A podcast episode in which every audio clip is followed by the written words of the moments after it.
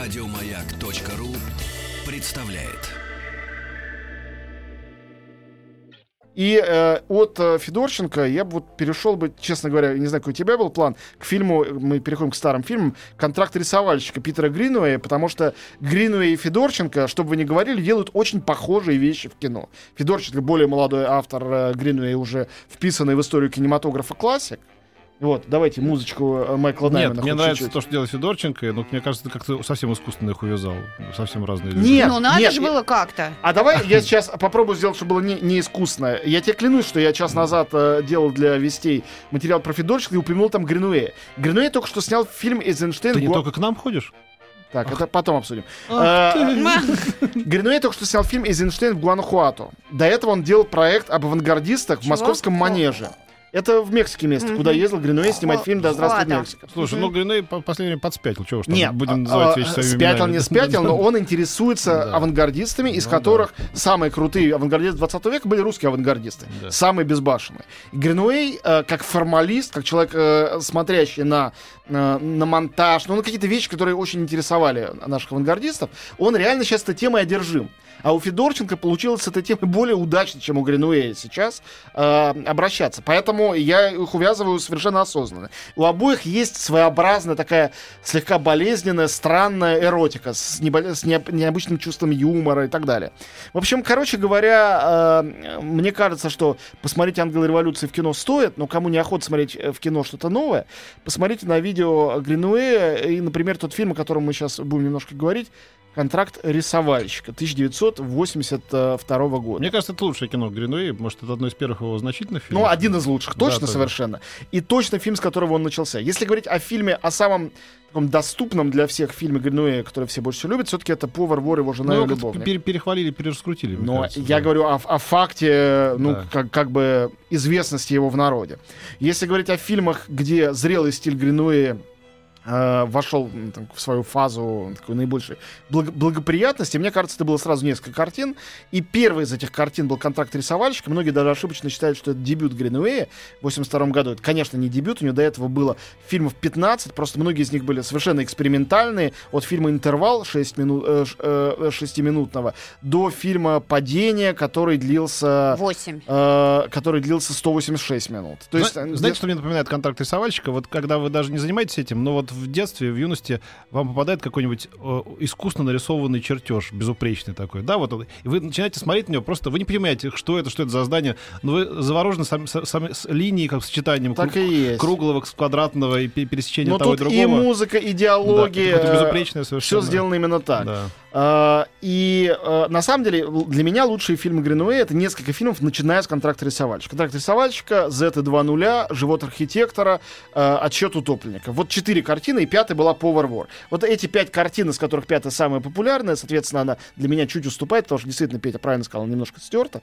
Они все прекрасны. Контракт рисовальщика, он, э, конечно, 82 год, это через два года всего после выхода в Италии и одновременно с выходом в Англии и Америке, английского перевода, имени Розы, которое много чего изменило. Э, Имя Розы была великая вещь и осталась. В частности, потому что это был принцип вот постмодернистского слоеного пирога, где есть верхний слой детектива, э, интриги, которые интересны любому читателю. А за ним много-много слоев, я говорю о книге, а не о фильме, конечно. Много слоев э, философских, э, культурологических, э, цитатных, общекультурных. И чем ты умнее и образованнее, тем больше ты возьмешь от произведения. Но главное, что если ты э, хочешь поверхностного развлечения, ты тоже его получишь. И «Контракт рисовальщик», как и лучшие фильмы Гринуэя все, это фильмы, от которых можно получить такое удовольствие. От хорошей музыки, от ироничной игры актеров, э, от сюжета, хоть он абсолютно завиральный и абсурдный, и все равно.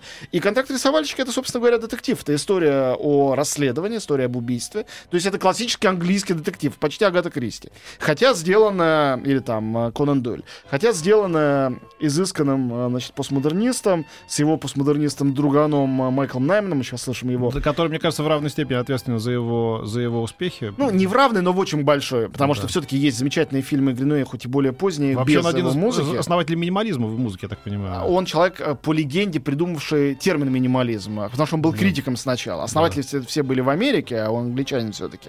Но действительно прекрасная музыка. Для тех, кто в 1982 не смог посмотреть, сейчас в 2015 это будет актуально и интересно, Конечно, или безусловно, это да, да, будет да. э, такая скука? Ну как, ты, ты в Эрмитаж смотришь, ты скучно Марва на старой Ильич картине. Петра. Нет. Скучно каждому свое. как Я думаю, что давай это? Ну, ну, ну. Скучно каждому свое, как мы уже выяснили, поэтому, э, конечно, невозможно ручаться, что всем будет интересно смотреть Гринуэя, но я скажу такую странную вещь. Вот мы полчаса до этого обсуждали Сэма Мендеса и э, Спектр. Мне кажется, что человек, способный получить настоящее глубокое удовольствие от, например, фильма «Спектр», в котором есть развлечение, веселье, красивые женщины, погони, тачки, драки, и в то же время есть а, аллюзии на классическую литературу, культуру, на старые фильмы, Да. вот такой человек получит удовольствие и от Гринуэя, или уже его получил. Ну, вам скучно смотреть на картины Тернера, например, там, да? Ну, это же не Ну, скучно. тут скорее не Тернер, а Хогарт, какие-то Да, такие да, да, да. ироничные английские. Да, да. Вообще, вот Слушайте, ну сейчас вам миллион примеров приведут э, древние фильмы, которые сейчас смотреть вообще невозможно. это не просто древний Это фильм, да. и он не древний. Это такая гравюрка. Это- симпатичная. 82 год, чего же не древний-то? Не древний, а старый. Древний Это- О, о, Древняя ты, а фильм э, просто Древняя- патина времени. Древний ты тоже, Да. между прочим. А я, а ничего из себя не строю. В общем, короче говоря, контракт рисовальщика очень, мне кажется, э, хорошая, изысканная штука. И это такой же, как Кэрол или как Спектр, э, пример идеальный английского юмора. Что такое английский юмор? С абсурдом, с изяществом, с абсолютным наплевательством на то, скучно зрителю или нет. И я считаю, это прекрасное качество для искусства. Когда, не, когда пытаются развлечь, тогда как раз скучно. Пример «Пират Карибского моря». Вот пример Когда английского не- юмора. Да, ну, Знаешь, как вот А который... сейчас мы вас развлечем. вот Хауса спросили, который придумал Дживса и Вустера, что вы думаете про Гитлера? Он сказал, ему надо либо сбрить усы, ли- либо отрастить усы. Вот это английский юмор.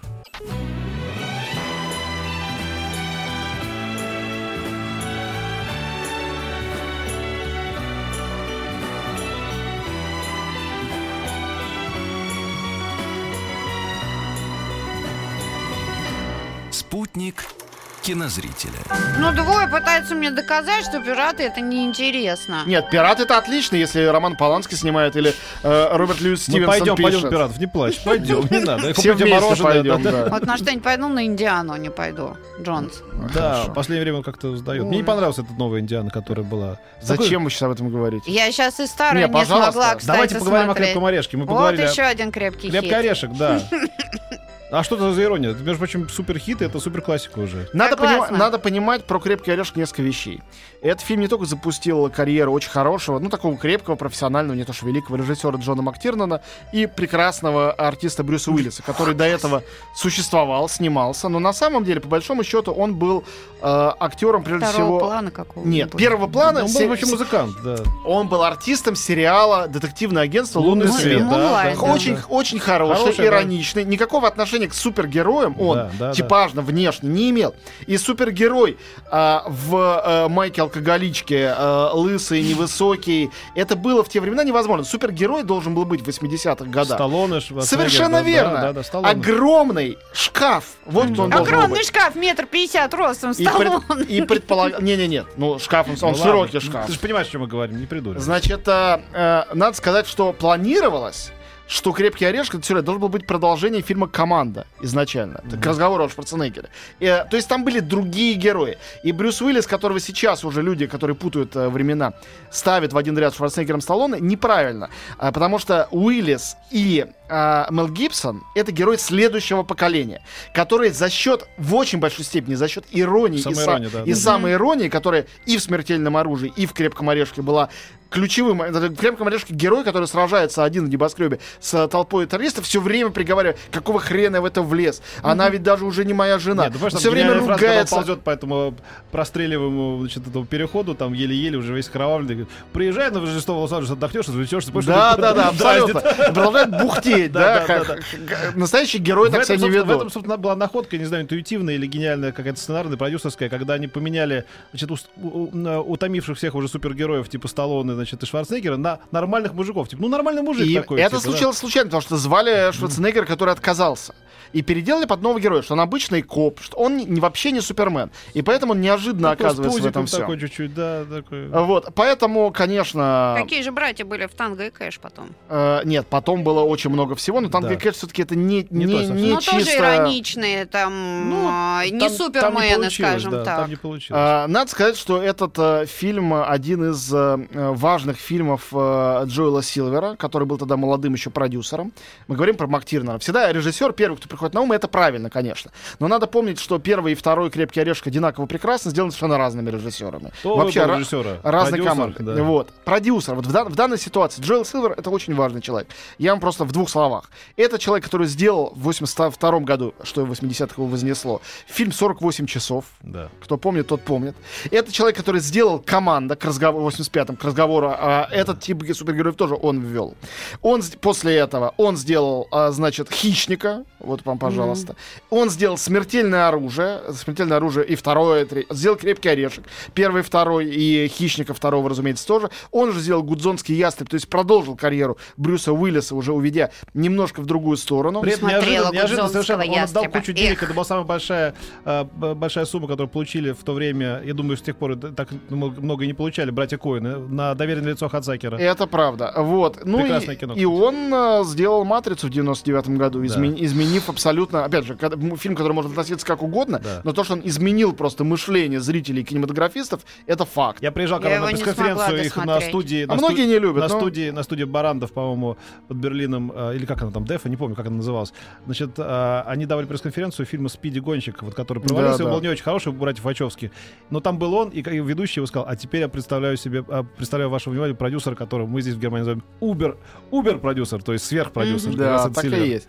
Последнее его большое э, достижение по времени это дилогия Шерлок Холмс вот с Дауни и с Мгм. А это тоже он, да? Тоже он. А, надо же. Он прекрасный продюсер. На, на самом деле, человек, который создал э, многих актеров, режиссеров, франшизы, темы.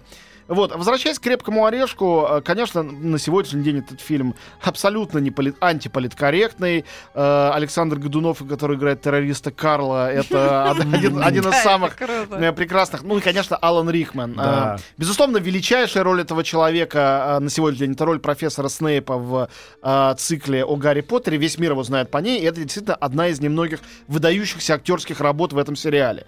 Я как раз не преувеличиваю данных таких молодых актеров, но Рихман, согласись, Да. там играет великолепно. Но Рикман не был бы... со- Он вообще умный английский актер. Тонкий. да, Он не, шекспировский не актер. был бы создан как актер, если бы вот с этим чудовищным акцентом в роли Да. Ганса Грубера, Да, да, главного террориста, он бы не Да. захватил этот э, небоскреб. И вообще, если внимательно посмотреть лицо этого человека, ну почему из него сделали злодея? Это решительно непонятно. Но, но навсегда после роли Грубера, конечно, он э, стал именно таким. Великолепное совершенно использование, идеальное использование саундтрека в э, «Крепком орешке». Э, собственно, Рождество стало ассоциироваться э, с этим фильмом благодаря тому, что э, рождественские песни там звучат. Если бы не этот факт, то, что действие происходит на Рождество, не было бы замечено толком на самом деле зрителями. Вот. И, конечно, я не могу отме- не отметить отдельно работу еще одного великого человека. Вот я прям хочу э, Ну что, подарки захотелось, Да. чтобы складывали Вели- под елку. великий человек, э, э, уроженец Эндхофена, Ян де Бонд. Это человек, который снимал собственные фильмы «Смерть», в частности, «Скорость», который мне на самом деле не нравится. Но Да, это гениальный, да, оператор, да, гениальный да, да, оператор, да, да. который снимал все фильмы любимейшего мной По- Пола Верховена в Голландии. Вместе с Верховеном приехал в значит, э, Голливуд и абсолютно там с ним расплевался. После «Плоти и крови», который стал для них дверью в Голливуд, он стал работать с другими, э, значит, режиссерами, хотя, впрочем, «Основной инстинкт» он все равно снял. И он снимал и «Смертельное оружие», и много чего еще, срежиссировал несколько фильмов, но, конечно, «Крепкий орешек» снят по-операторски совершенно потрясающе. Не просто хорошо, а потрясающе. И эта работа не устаревшая, потому что там это... э, ну, и вот и замкнутое пространство, клаустрофобия, и агорафобия, когда они там на верхушке этого небоскреба падают оттуда и так далее. Вот все эти пространственные вещи, которые я подозреваю особенно гениально должны смотреться на экране какого-нибудь IMAX, я смотрел, как и все, только на видео «Крепкого орешка». Мгм. Это все благодаря Яну де Бонту. Еще кассета потертая была. Да, да. В общем, кор- короче говоря, э, ну, в моем представлении «Крепкий орешек» — это абсолютный шедевр жанра боевик. Если Зада- есть... Задавший стандарты на, на многие годы Да, вперед. да, да. Вместе со смертельным оружием. Я вот, э, сов- мне кажется, что современный боевик вырос из этих двух франшиз. Не картина, а франшиз, потому что и второй, и третий, и, и то, и другое были тоже по-своему интересны. А тебе нравится Брюс. Уиллис? Ну, честно. Ну, клевый, Ну, вообще, да. А- Ну. а особенности фильма «Криминальное чтиво». Мне кажется, это потрясающая роль. Вот. он- Особенно, когда он берет самурайский меч, сразу... Он как-то похвалил мою майку. У меня было, ты штрих-код И с тех пор он тебе нравится? И теперь А ты ее не снимаешь А с тех пор- а с тех пор он мне нравится еще больше. да. А теперь он майку носит поверх Да, рубашки. я где-то ее по пьяни потерял. Хотя последняя роль Брюса Уиллиса, которая мне понравилась, была уже м, достаточно давно, и то, что он сейчас собирается сниматься в шестом крепком орешке, тоже, по-моему, дурной знак, и ничего хорошего от этого Пишет, вышло. поймал себя на том, что могу слушать Долина даже в фоне, даже когда совершенно не Лучше так, вслушиваешься. лучше так. Поймал себя на том. Все, точка. Поймал Давайте. себя за то. Спасибо, Антон. Спасибо, Спасибо, и вам, Антон. друзья, пока. Еще больше подкастов на радиомаяк.ру.